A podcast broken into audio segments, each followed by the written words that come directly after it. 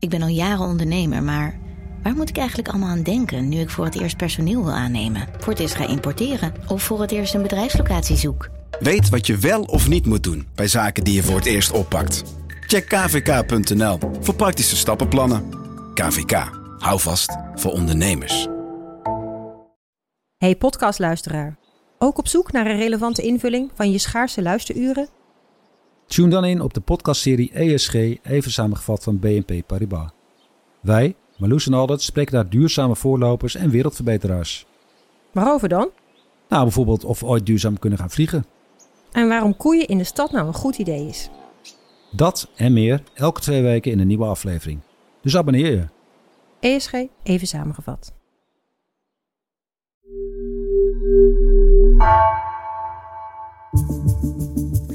Vanaf de redactie van NRC het verhaal van vandaag. Mijn naam is Gabriella Ader.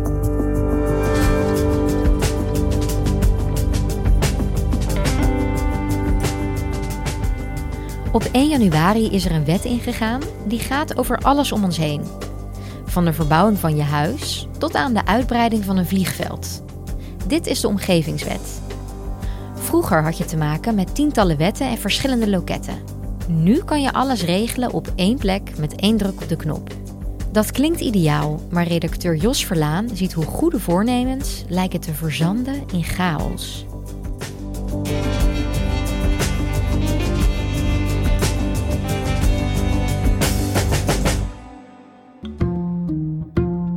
Het is gewoon veel beter om alle dingen die je zou willen in het ruimtelijk domein in één wet onder te brengen. Dat is veel beter. Dat je van al die wetten teruggaat naar één wet en van al die verschillende besluiten teruggaat naar één besluit, is echt een zegen voor de mensheid. Gisteren was het dan zover. Een veelbesproken, uh, gigantische, eigenlijk uh, kun je het wel mammoetwet noemen, is ingevoerd. Waar bijna 15 jaar over gesproken en, en gedebatteerd is. In het groot kan het gaan om uh, vliegveld Lelystad, wel of niet. Maar het gaat ook om de koffieshop om de hoek, of die wel of niet een plek in een bestemmingsplan uh, krijgt. Het gaat om alles uh, wat, wat, wat mensen in hun fysieke leefomgeving raakt. Zoals je je eigen huis goed ingericht wil hebben, wil je dat buiten ook. En dat regelt die wet. Er was met name de laatste drie jaar grote twijfel over de vraag of de wet er überhaupt zou komen. Maar 1 januari is gepasseerd en de wet is er nu dan echt. Alleen is het nu de vraag of, of het allemaal in de praktijk wel goed gaat.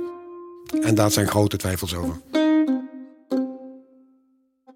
Laten we even bij het begin beginnen. Eigenlijk al 15 jaar geleden dus, zoals je zei. Waarom moest deze wet er eigenlijk komen? Ruimtelijke ordening uh, en vergunningenbeleid was één groot uh, chaotisch uh, gebeuren. Dat waren tientallen wetten, nog veel meer regelingen, duizenden lokale verordeningen, tientallen provinciale verordeningen. En dat botste met elkaar en dat liep over elkaar heen in procedures en dus daardoor ook in bureaucratie. Het inrichten van de leefomgeving kost en kostte ontzettend veel tijd. Maar um, het idee is dan met die omgevingswet dat het makkelijker zou moeten worden. Die hele wet werd gezien als een bureaucratisch wonder. En het werd door, ik zal maar zeggen, de moeder van deze mammoetwet, Melanie Schultz van Hagen, destijds de minister van Infrastructuur en Milieu, die uh, de belangrijkste eerste stappen in die wet heeft gezien, werd het ook wel de grootste wetgevingsoperatie sinds de invoering van de grondwet genoemd. Wat zij voor ogen had was het, het, het, het stroomlijnen van wetgeving, het stroomlijnen van regels, het wegkappen van overbodige regels, het wegkappen van elkaar tegenwerkende overheidslichamen. Eén vergunning, één loket, uh, één wet, waardoor je veel sneller als burger en als bedrijf weet waar ben ik aan toe en wat mag ik wel en wat mag ik niet. Duidelijkheid voor de burger ja. uh, en met een druk op de knop van je computer duidelijkheid over uh, wat je kan, wat je mag en hoe snel dat kan gaan. Niet meer 26 weken om af te mogen wijken van je bestemmingsplan, maar bijvoorbeeld in acht weken weten waar je aan toe bent. Ja, dat klinkt inderdaad wel een stuk beter en blijkbaar dus ook nodig, hè, wat jij net al zei. In, in, in theorie klinkt dat prachtig en Melanie Schultz vond het van zichzelf een huzarenstuk dat ze die wetgeving door de Tweede en de Eerste Kamer heeft weten te loodsen. Dan spreken we over 2015, 2016. Maar toen werd het 2018, 2019. Toen de, toen de tekentafels bijna klaar waren en in de praktijk werd gekeken wat hebben we nu verzonnen en wat ligt er nu op tafel. Toen bleek dat de werkelijkheid toch iets minder rooskleurig was dan uh, uh, in de jaren ervoor was voorspeld. En toen begonnen de twijfels. De Eerste Kamer, die toch al moet letten op uitvoerbaarheid van wetten, Ja. daar begon argwaan te ontstaan. En het enthousiasme van de Tweede Kamer bekoelde in de Eerste Kamer. En leidde vervolgens in de Eerste Kamer tot een enorme trap op de rem. Eh, en tot, tot vertragingen in de invoering van eh, die omgevingswet. eh, dat uiteindelijk heeft geleid tot vijf keer uitstel.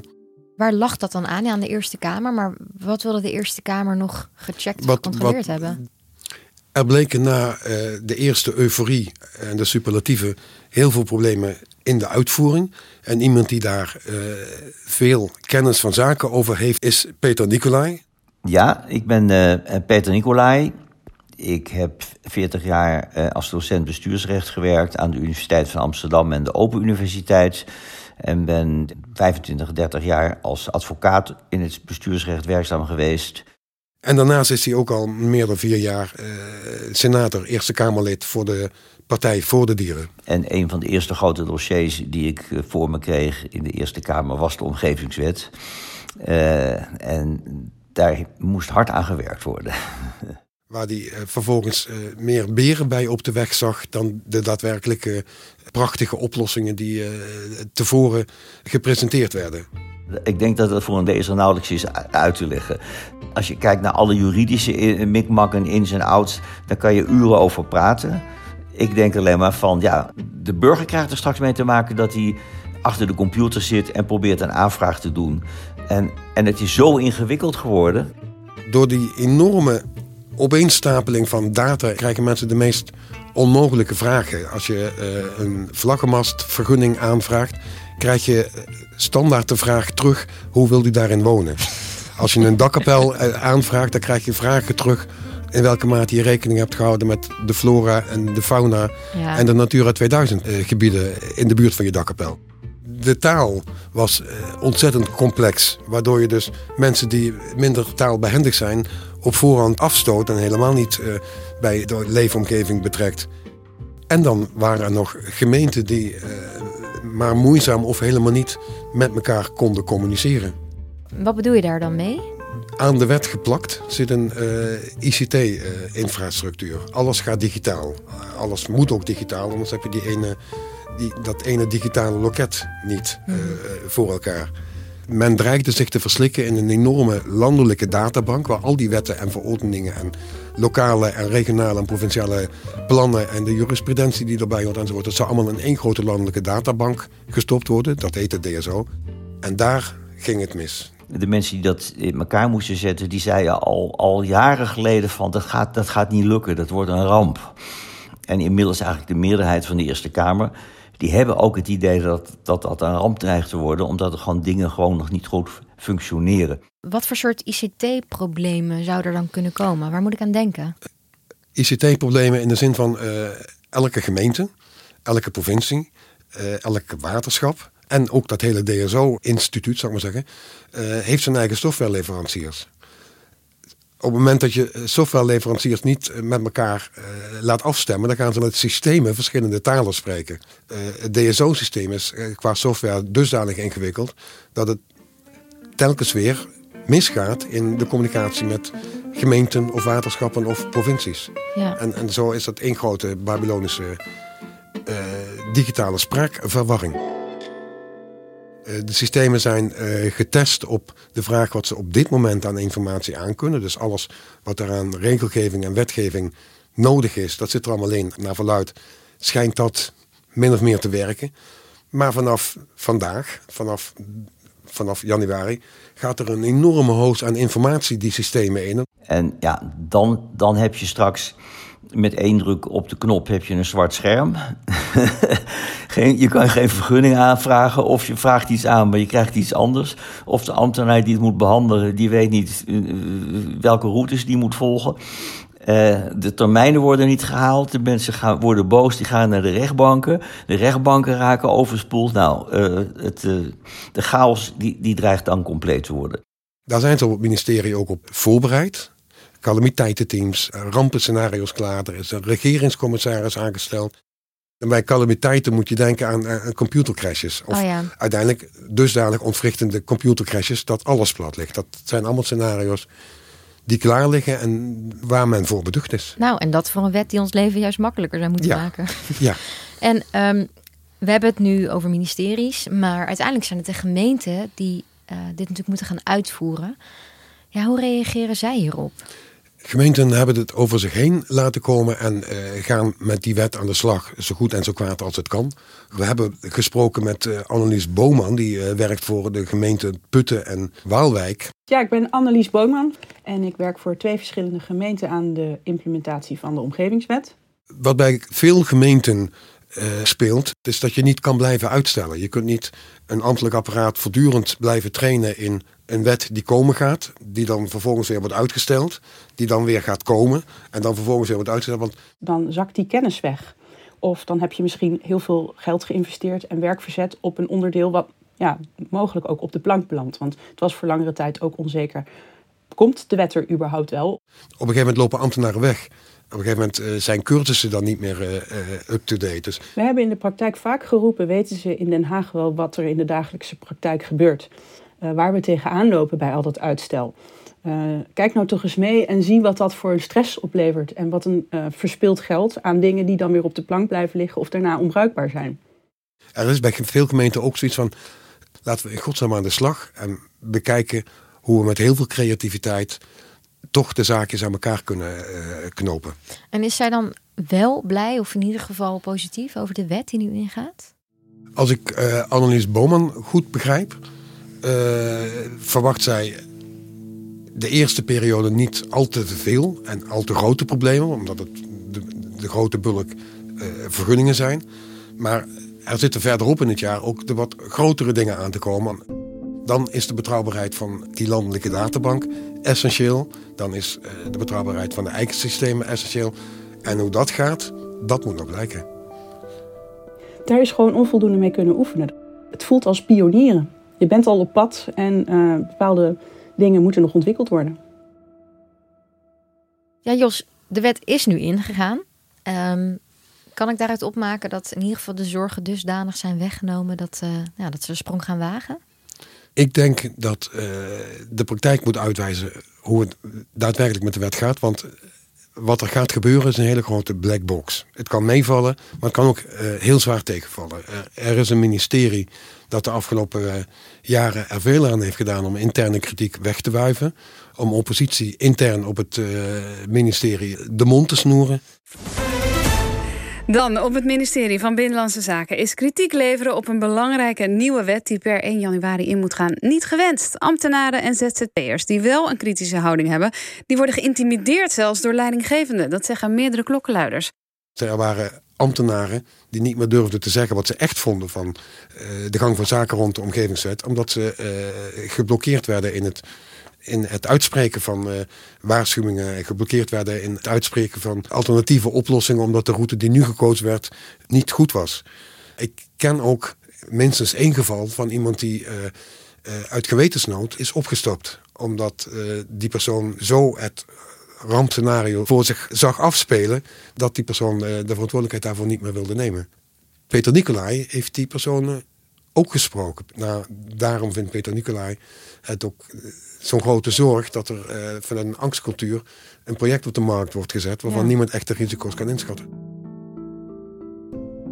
De kritiek van de Eerste Kamer is heel makkelijk door de minister eh, in de laatste debatten eh, weggewuifd. Niet met het weerleggen van de kritiek uit de Eerste Kamer, maar door te zeggen: we gaan door, want dat is nu eenmaal besloten. Ja, maar mijn vraag, tenminste de vraag die hierop volgt vanuit mij, is dan toch: als er zoveel ernstige waarschuwingen zijn en het gaat om zoiets groots, waarom wordt het dan toch ingevoerd? Omdat eh, de kolonne eenmaal in beweging niet kan worden gestopt. Ik kan me voorstellen dat als je al zo'n project hebt waar zoveel tijd in zit en zoveel geld en zoveel energie, dat je dan alles op alles zet gewoon om, om het te laten slagen. Eh, Althans, om in ieder geval ervoor te zorgen dat het wordt afgerond. Als er zoveel waarschuwingen zijn geuit en je gaat toch door en je hebt op het ministerie alles voorbereid op, op, op, zware calamiteiten, dan is dat de enige logische verklaring. Alleen als je dan kijkt naar de overheid breder, dan zie je dus wel vaker dat dit soort uh, projecten op deze manier doorgedramd en doorgevoerd worden en uiteindelijk uh, tot mislukken in de praktijk uh, leidt. Zoals bij de Belastingdienst, waar enorme reorganisaties mislukt zijn omdat de ICT-huishouding niet op orde was. Dat wist iedereen tevoren. Bij de UWV, we kennen het uh, verhaal van uh, C2000 en andere communicatieprojecten bij de politie. Waar ook miljarden in geïnvesteerd zijn. En die uiteindelijk ook niet meteen totaal mislukken. Maar toch wat er aan verwachting in was gestoken is er niet uitgekomen. Niet naar behoren. Niet naar behoren. De, de overheid grossiert in uh, mislukte ICT-projecten. En dit project, dat aan de omgevingswet gekoppeld is. Loopt het risico het zoveelste ICT-debaken van de overheid te worden. Ja. Um, ja, dan vraag ik me natuurlijk af. Het is een beetje koffiedik kijken misschien, maar toch, hoe gaat dit nu verder, denk je? Niemand weet dat zeker. Het kan een ramp in slow motion zijn. Het kan ook zo zijn dat de veerkracht van uh, lokale overheden, van gemeenten en ook van softwareleveranciers zo groot is dat we eind van het jaar of over twee jaar zeggen van nou, het werkt toch allemaal best wel redelijk. Dat kan. Maar het, het belangrijkste geluid wat ik hoor is dat de zorgen daar heel groot zijn. Ik hoop dat ik, dat ik een zwartkijker ben, maar ik, ik hou mijn hart vast. Dankjewel, Jos. Graag gedaan.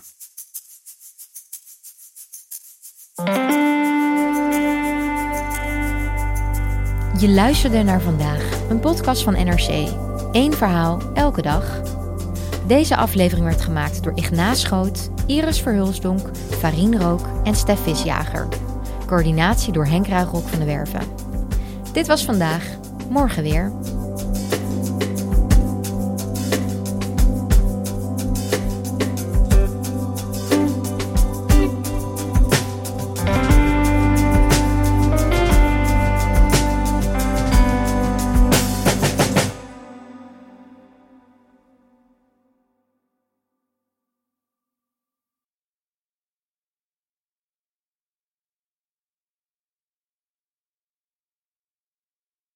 Technologie lijkt tegenwoordig het antwoord op iedere uitdaging. Bij PwC zien we dit anders. Als we de potentie van technologie willen benutten, kunnen we niet zonder een menselijk perspectief. Human-led, tech-powered noemen we dat. Ga naar pwc.nl.